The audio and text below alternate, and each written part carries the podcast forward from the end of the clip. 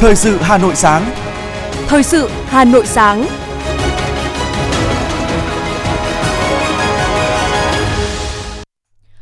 Hoài Linh và Thu Trang xin được đồng hành cùng quý vị thính giả trong 30 phút của chương trình Thời sự sáng ngày hôm nay, thứ Tư ngày 16 tháng 11 năm 2022.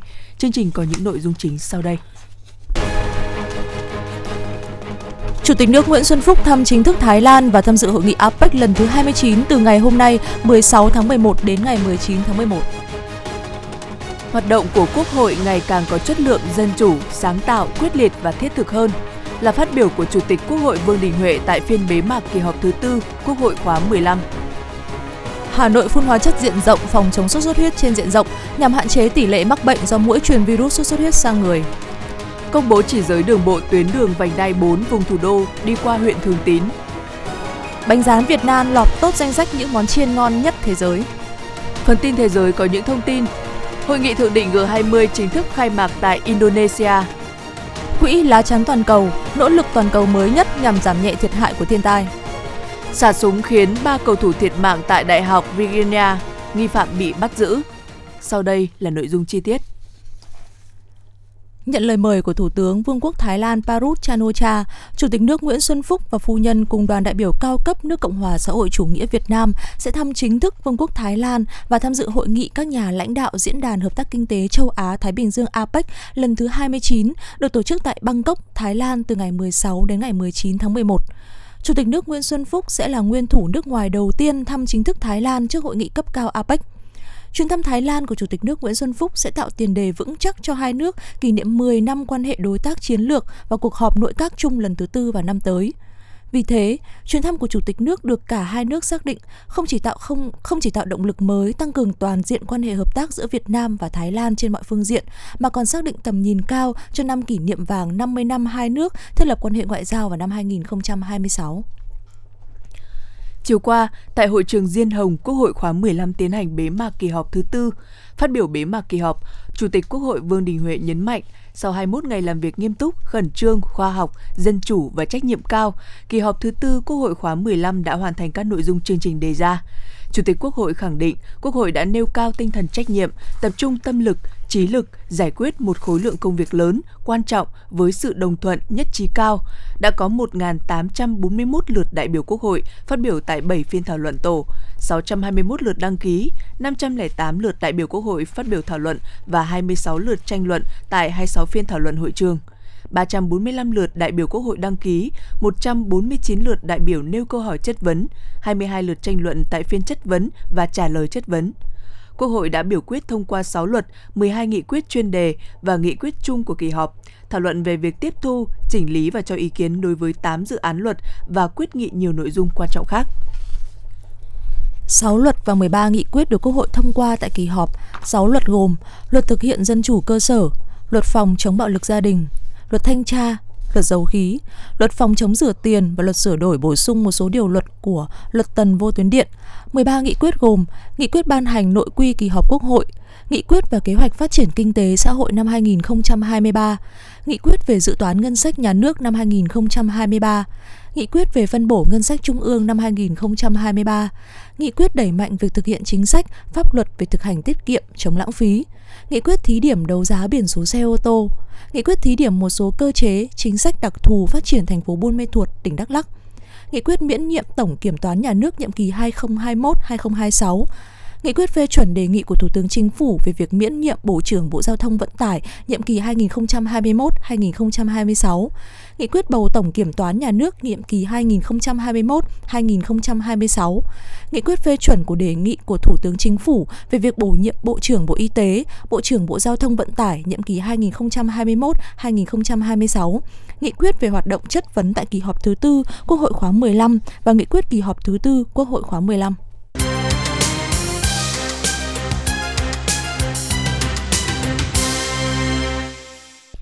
Tiếp tục là phần tin.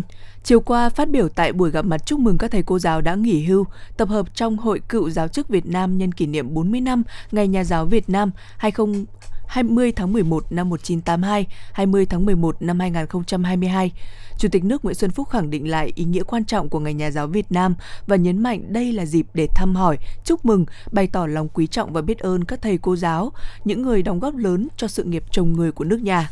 Hội Cựu Giáo chức Việt Nam là tổ chức xã hội nghề nghiệp của những người nguyên là nhà giáo và cán bộ quản lý giáo dục đã nghỉ hưu hoặc chuyển ngành, được thành lập từ tháng 7 năm 2004. Sau gần 20 năm thành lập, hội đã thiết lập được mạng lưới hội viên rộng khắp 3 miền Bắc, Trung, Nam với 60 vạn hội viên. Chủ tịch nước Nguyễn Xuân Phúc ghi nhận, đánh giá cao và tri ân những đóng góp tích cực của các thầy cô giáo. Tuy tuổi cao, điều kiện hoạt động còn khó khăn nhưng vẫn chọn tâm huyết, trách nhiệm đối với ngành giáo dục nước nhà. Theo Chủ tịch nước, đây là dịp để mỗi người chúng ta đến thăm hỏi, chúc mừng, bày tỏ lòng quý trọng và biết ơn các thầy cô giáo.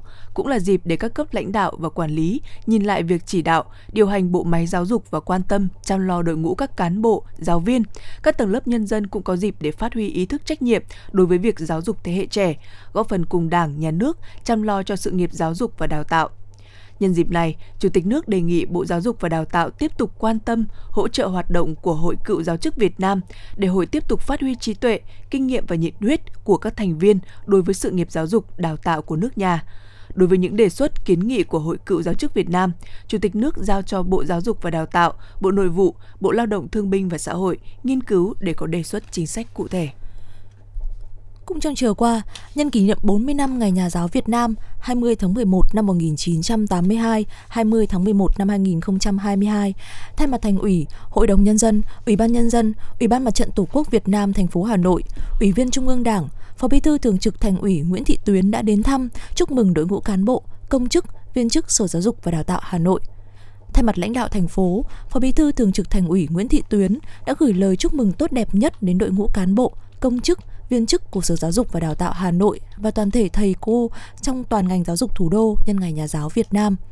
Phó Bí thư Thường trực Thành ủy biểu dương, ghi nhận, đánh giá cao những kết quả và sự nỗ lực, cố gắng của Sở Giáo dục và Đào tạo, các thầy cô giáo toàn ngành trong việc thực hiện nhiệm vụ phát triển giáo dục đào tạo của thủ đô. Nhấn mạnh giáo dục là một trong 3 lĩnh vực đầu tư mũi nhọn của thành phố trong giai đoạn hiện nay, Phó Bí thư Thường trực Thành ủy Nguyễn Thị Tuyến khẳng định, trong thời gian tới, thành phố sẽ tiếp tục quan tâm, đầu tư có trọng điểm để ngành giáo dục thủ đô có điều kiện phát huy những thế mạnh vốn có, từng bước nâng cao chất lượng dạy và học, đáp ứng những mong muốn, kỳ vọng ngày càng cao của nhân dân thủ đô. Nhấn mạnh truyền thống tôn sư trọng đạo, ăn quả nhớ người trồng cây của dân tộc Việt Nam luôn dành những tình cảm, sự trân trọng cao nhất với các thầy, cô giáo, Phó Bí thư Thường trực Thành ủy tin tưởng, mong muốn các thầy cô giáo sẽ không ngừng tu dưỡng, rèn luyện, trau dồi, nâng cao trình độ chuyên môn, nghiệp vụ để đáp ứng những mong muốn, kỳ vọng của nhân dân thủ đô về lĩnh vực giáo dục và đào tạo. Thay mặt đội ngũ cán bộ, công chức, viên chức và các thầy cô giáo toàn ngành giáo dục thủ đô, Giám đốc Sở Giáo dục và Đào tạo Trần Thế Cương đã trân trọng cảm ơn sự quan tâm sâu sắc của các đồng chí lãnh đạo thành phố. Tiếp thu các ý kiến chỉ đạo của Phó Bí thư Thường trực Thành ủy, đồng chí Trần Thế Cương khẳng định, Sở Giáo dục và Đào tạo Hà Nội sẽ không ngừng phấn đấu vượt qua khó khăn, đáp ứng kỳ vọng của toàn xã hội, đồng thời tiếp tục giữ vững vị trí lá cờ đầu của ngành giáo dục và đào tạo cả nước. Năm học 2022-2023, thành phố Hà Nội dự kiến sẽ bổ sung 2.361 biên chế viên chức giáo viên, trong đó có 600 giáo viên tiểu học, 1.309 giáo viên trung học cơ sở, 452 giáo viên trung học phổ thông. Dự kiến kế hoạch tuyển dụng 452 biên chế giáo viên cho các cơ sở giáo dục công lập trực thuộc Sở Giáo dục và Đào tạo sẽ được triển khai trong tháng 11 này. Bộ Giáo dục và Đào tạo cũng đã có đề nghị Ủy ban Nhân dân các tỉnh, thành phố khẩn trương tổ chức tuyển dụng 27.850 biên chế giáo viên cấp mầm non và phổ thông bổ sung cho các tỉnh, thành phố năm học 2022-2023. Việc tuyển dụng thực hiện nghiêm túc theo quy định của pháp luật, ưu tiên tuyển dụng giáo viên các bộ môn học mới để thực hiện chương trình giáo dục phổ thông 2018 và ưu tiên tuyển dụng giáo viên mầm non cho các cơ sở giáo dục mầm non ở vùng kinh tế xã hội khó khăn và đặc biệt khó khăn. Những tác phẩm nghệ thuật tôn vinh các thầy cô giáo. Tấm lòng yêu nghề, mến trẻ, trách nhiệm vượt khó, đem con chữ đến với đồng bào ở những vùng xa xôi của Tổ quốc. Những cảm xúc tự hào và trách nhiệm với nghề. Lòng biết ơn thầy cô, tri ân nghề cao quý. Chương trình nghệ thuật Tự hào người giáo viên nhân dân, kỷ niệm 40 năm Ngày Nhà giáo Việt Nam 20 tháng 11 năm 1982, 20 tháng 11 năm 2022. Trực tiếp lúc 20 giờ ngày 19 tháng 11 năm 2022 trên sóng của Đài Phát thanh Truyền hình Hà Nội từ Nhà hát lớn Hà Nội. Chỉ đạo nội dung nhà báo Nguyễn Kim Khiêm. Chỉ đạo sản xuất nhà báo Lê Thị Ánh Mai. Mời quý vị và các bạn cùng đón xem. Ngày 15 tháng 11, Bộ Công Thương chính thức triển khai tháng khuyến mại tập trung quốc gia 2022 trên toàn quốc. Chương trình nhằm đào tạo ra một mùa mua sắm đặc biệt trong năm với hàng loạt các khuyến mại, giảm giá trên các kênh thương mại điện tử, ví điện tử, hệ thống các siêu thị bán lẻ. Để chủ động nguồn hàng dồi dào, đảm bảo chất lượng, các doanh nghiệp đã sẵn sàng các phương án sản xuất từ trước. Để chuẩn bị hàng hóa cho 150 nhà phân phối và 120.000 điểm bán hàng trên cả nước, ngay từ tháng 6 thì doanh nghiệp chuyên sản xuất bánh kẹo đã phát triển các sản phẩm mới và tăng cường sản lượng cho dịp Tết Nguyên đán. Ngoài bánh kẹo, các mặt hàng thiết yếu khác như thịt, cá và đặc biệt là rau tươi cũng đã được các doanh nghiệp tăng sản lượng. Có gần 75 siêu thị trên cả nước, BRG Digital đã tăng lượng dự trữ lên thêm gần 40%. Năm nay, tháng khuyến mại tập trung quốc gia sẽ kéo dài đến Tết Nguyên đán. Dự kiến thì có gần 100.000 chương trình khuyến mại, gấp đôi so với năm ngoái, giúp đẩy mạnh các liên kết chuỗi cung ứng hàng hóa siêu thị, hệ thống bán lẻ, các kênh thương mại điện tử và góp phần bình ổn giá cả. Theo Tổng cục Thống kê, tổng mức bán lẻ và doanh thu dịch vụ tiêu dùng trong 10 tháng đầu năm nay đã tăng lên 20% so với cùng kỳ, mức tăng cao gấp đôi so với cùng kỳ trước đại dịch. Tháng khuyến mại tập trung quốc gia được kỳ vọng sẽ đẩy cao hơn nữa tốc độ tăng của tổng mức bán lẻ hàng hóa và doanh thu dịch vụ tiêu dùng cuối năm, góp tăng trưởng thương mại nội địa.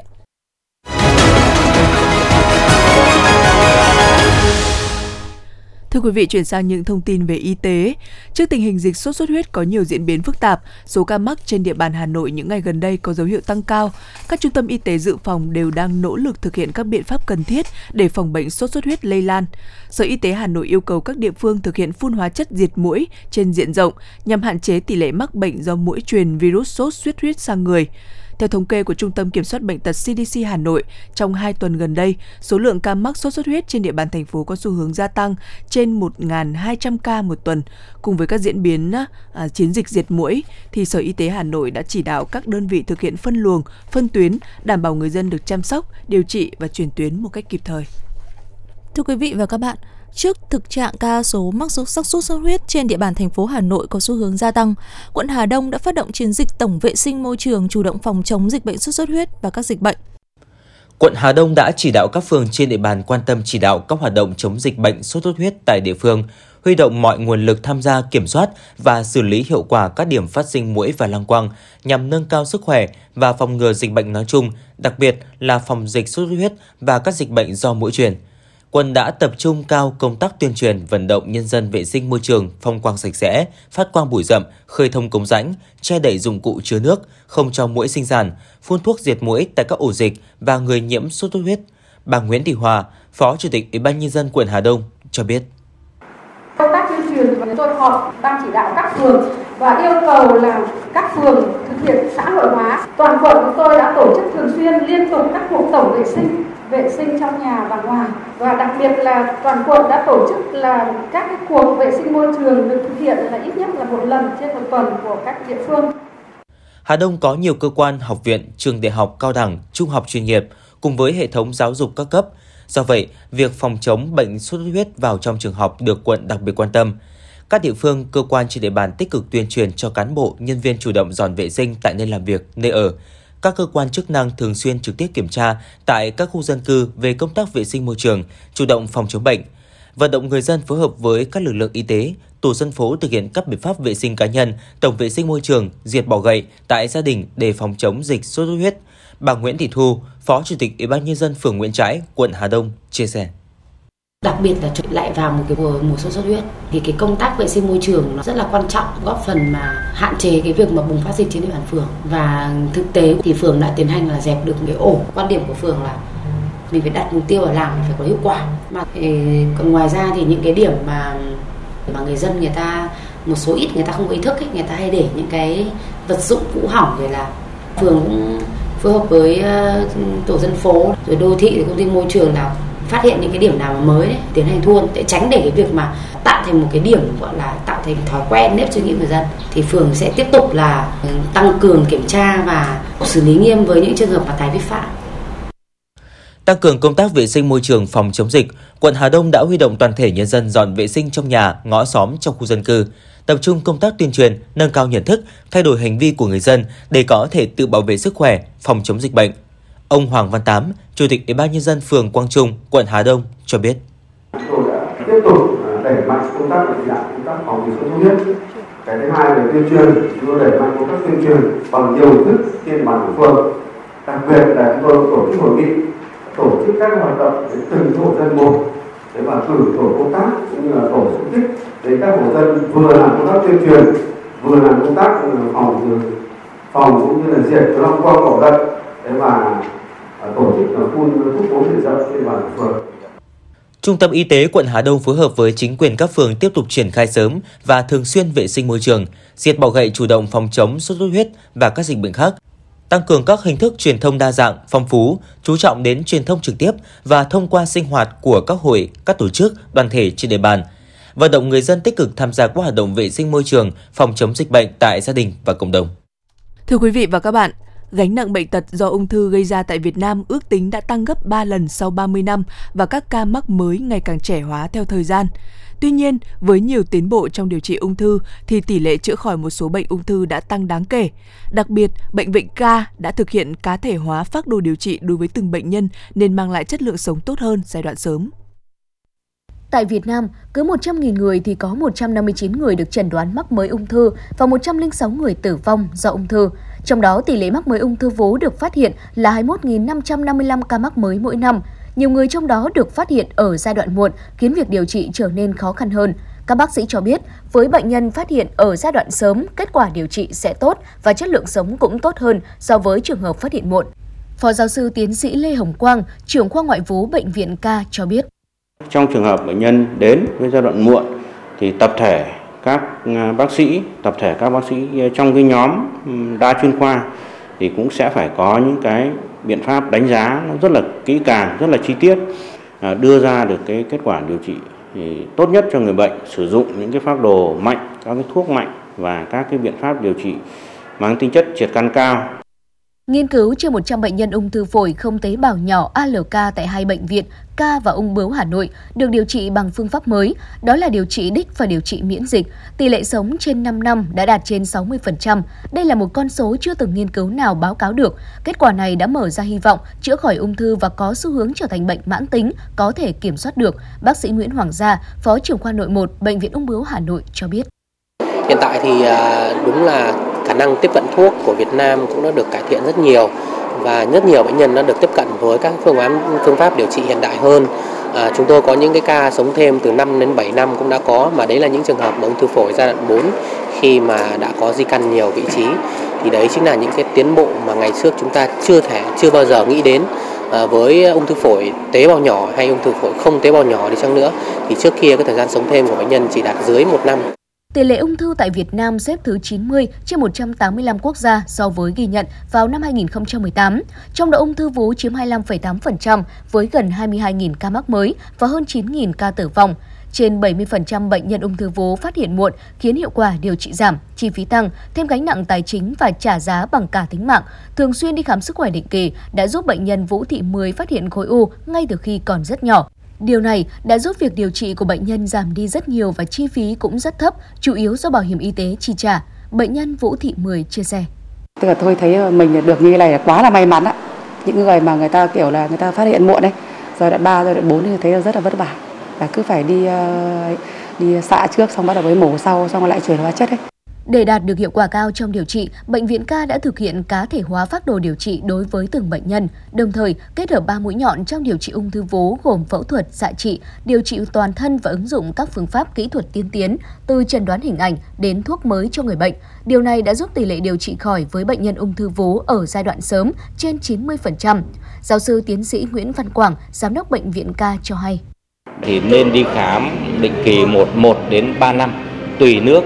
Tức là có những, và tại sao lại tùy nước? Bởi vì là những cái ung thư thì có một số loại ung thư phát triển chậm. Sau 1 năm nếu mà chẳng may có bị thì cái khả năng chữa khỏi vẫn rất là cao. Tuy nhiên nếu mà mình để quá cái thời gian đấy thì khi mà phát hiện được thì nó đã giai đoạn muộn. Trong khuôn khổ tháng phòng chống ung thư vú thế giới, từ ngày 18 tháng 10 đến ngày 20 tháng 11 năm 2022, Quỹ hỗ trợ bệnh nhân ung thư Ngày Mai Tươi Sáng của Bộ Y tế đã triển khai chương trình khám tầm soát ung thư vú miễn phí cho 3.400 phụ nữ tại một số bệnh viện trên toàn quốc. Theo các bác sĩ, khi điều trị kịp thời và đúng phương pháp, phát hiện càng sớm thì việc điều trị càng đơn giản hiệu quả, tỷ lệ chữa khỏi cao và chi phí thấp. Điều này cho thấy việc tầm soát và phát hiện sớm ung thư vú ngay khi phụ nữ bước sang độ tuổi có nguy cơ mắc bệnh cao từ 40 tuổi trở lên là rất quan trọng.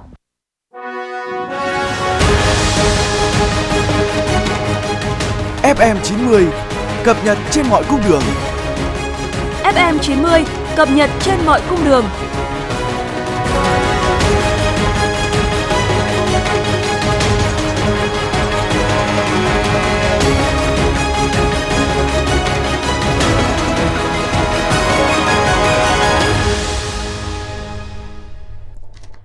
Chiều ngày 15 tháng 11, huyện Thường Tín phối hợp với Viện Quy hoạch Xây dựng Hà Nội tổ chức hội nghị công bố chỉ giới đường bộ tuyến vành đai 4 vùng thủ đô đi qua huyện Thường Tín đoạn quốc lộ 1A đến cầu Mễ Sở tỷ lệ 1/500.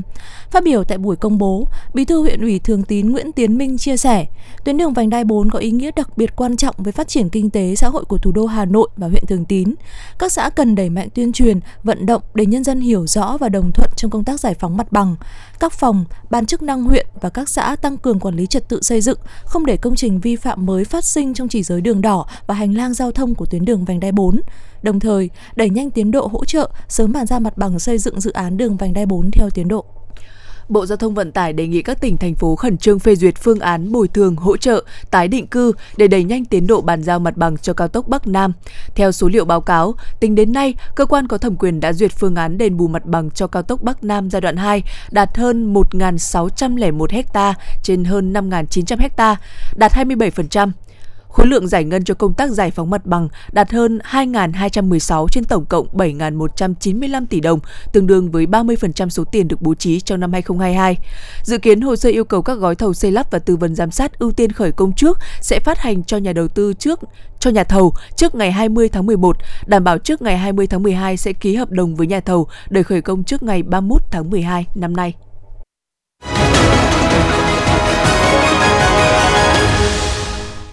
Di chuyển sang những thông tin quốc tế.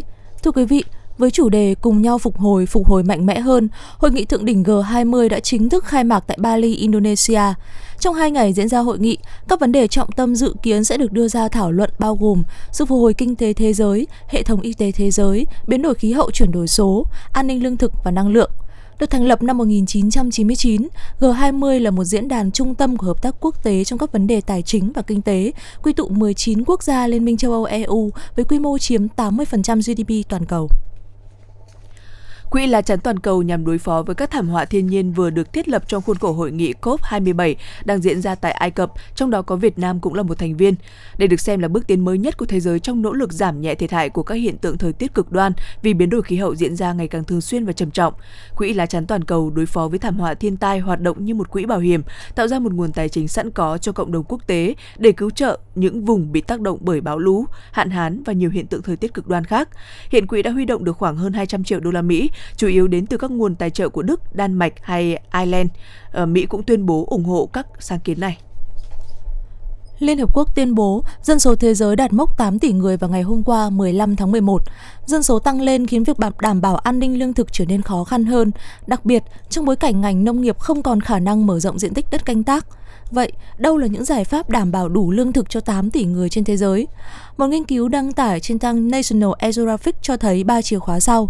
Bước 1, canh tác hiệu quả hơn. Bước 2, thay đổi khẩu phần ăn. Bước 3, ngừng mở rộng diện tích nông nghiệp gây hại sản đến hệ sinh thái. Bất ngờ là cụm từ các chuyên trang tài chính lớn sử dụng để miêu tả con số tăng trưởng kinh tế suy giảm quý 3 của Nhật Bản. Nguyên nhân lớn của việc sụt giảm này được trang Nikkei Asia cho là đến từ các tác động bên ngoài. Đồng nội tệ Nhật Bản đã giảm từ khoảng 115 yên đổi 1 đô la Mỹ trước khi xung đột ở Ukraine bùng phát xuống khoảng 140 yên đổi 1 đô la Mỹ vào ngày 15 tháng 11 sau khi chạm mức thấp nhất trong 3 thập kỷ là 151 yên trên 1 đô la Mỹ vào tháng trước.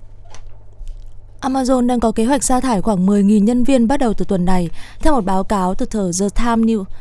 Theo báo cáo, thì việc cắt giảm nhân viên này sẽ là đợt sa thải lớn nhất trong lịch sử của công ty và sẽ ảnh hưởng chủ yếu đến các bộ phận thiết bị, bán lẻ và nhân sự của Amazon. Việc sa thải được báo cáo sẽ chiếm chưa đến 1% lực lượng lao động toàn cầu của Amazon và 3% nhân viên của công ty tại Mỹ. Bộ trưởng Bộ Y tế Liên bang Australia Mark Butler cho biết các loại vaccine mới đã được phê duyệt để tăng nguồn cung trong nước. Đồng thời, ông Mark Butler thông báo là số ca nhập viện do COVID-19 ở Australia đã tăng 11% trong tuần qua. Các biến thể phụ BQ.1 và XBB của Omicron đã khiến số trường hợp mắc bệnh và nhập viện tăng đáng kể ở nhiều nước do chủng virus này tránh được khả năng miễn dịch có được từ những mầm bệnh trước đó và sau khi tiêm vaccine. Trong thời gian chờ đợi, người dân được yêu cầu ở nhà khi bị ốm và cập nhật lịch tiêm chủng của họ. Ngày 15 tháng 11, số ca nhiễm COVID-19 mới ở Trung Quốc đã tiếp tục tăng, bao gồm cả ở thủ đô Bắc Kinh, ngay cả khi nhiều thành phố thu hẹp quy mô xét nghiệm định kỳ. Trung Quốc đang nỗ lực hạn chế thiệt hại đi sau chính sách Zero Covid sau gần 3 năm xảy ra đại dịch. Báo cáo kinh tế mới nhất cho thấy, doanh số bán lẻ ở nước này đã giảm trong tháng 10 và sản lượng tại các nhà máy tăng chậm hơn so với dự kiến. Trong khi thì nhiều người dân đã bày tỏ sự lạc quan thận trọng sau thông báo hôm 11 tháng 11 rằng một số hạn chế nghiêm ngặt về COVID-19 sẽ được nới lỏng. Mối lo ngại ngày càng tăng trong tuần này khi các đợt bùng phát dịch ngày càng tồi tệ, trong khi một số thành phố tạm dừng hoặc điều chỉnh việc xét nghiệm thường xuyên. Một sinh viên là cựu cầu thủ bóng đá bầu dục của Đại học Virginia bị tình nghi bắn chết 3 cầu thủ và làm bị thương 2 người khác vào tối ngày 13 tháng 11. Lãnh đạo trường Đại học Virginia cho biết, cảnh sát đã bắt giữ nghi phạm thực hiện vụ xả súng. Vụ nổ súng xảy ra tại khuôn viên trường Đại học Virginia ở Charlottesville khi một chiếc xe buýt trở về sau chuyến dã ngoại của lớp.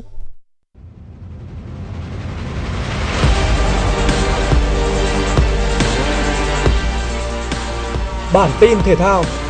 Để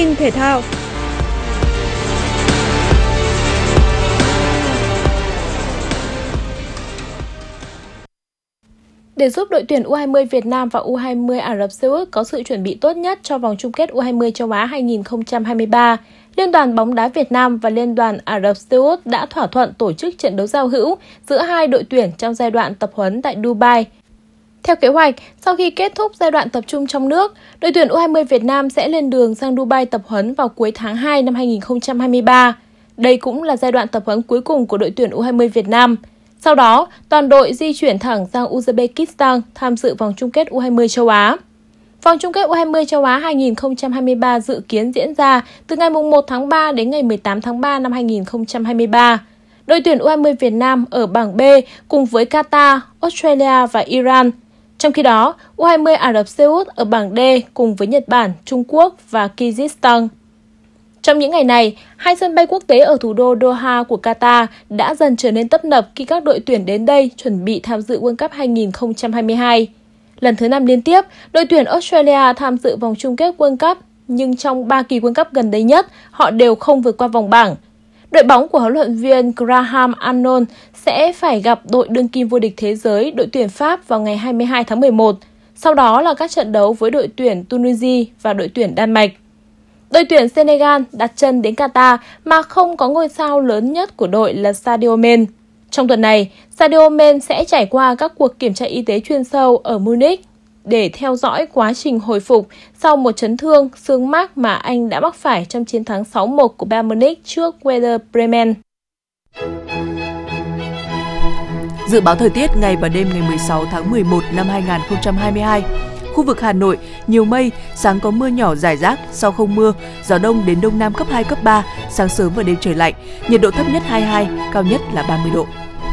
Quý vị và các bạn vừa nghe chương trình thời sự của Đài Phát thanh và Truyền hình Hà Nội, chỉ đạo nội dung Nguyễn Kim Khiêm, chỉ đạo sản xuất Nguyễn Tiến Dũng, tổ chức sản xuất Trà My. Chương trình do biên tập viên Nguyễn Hằng, phát thanh viên Thu Trang, Hoài Linh và kỹ thuật viên Duy Anh thực hiện. Hẹn gặp lại quý vị trong chương trình thời sự 11 giờ trưa nay. Thân ái chào tạm biệt.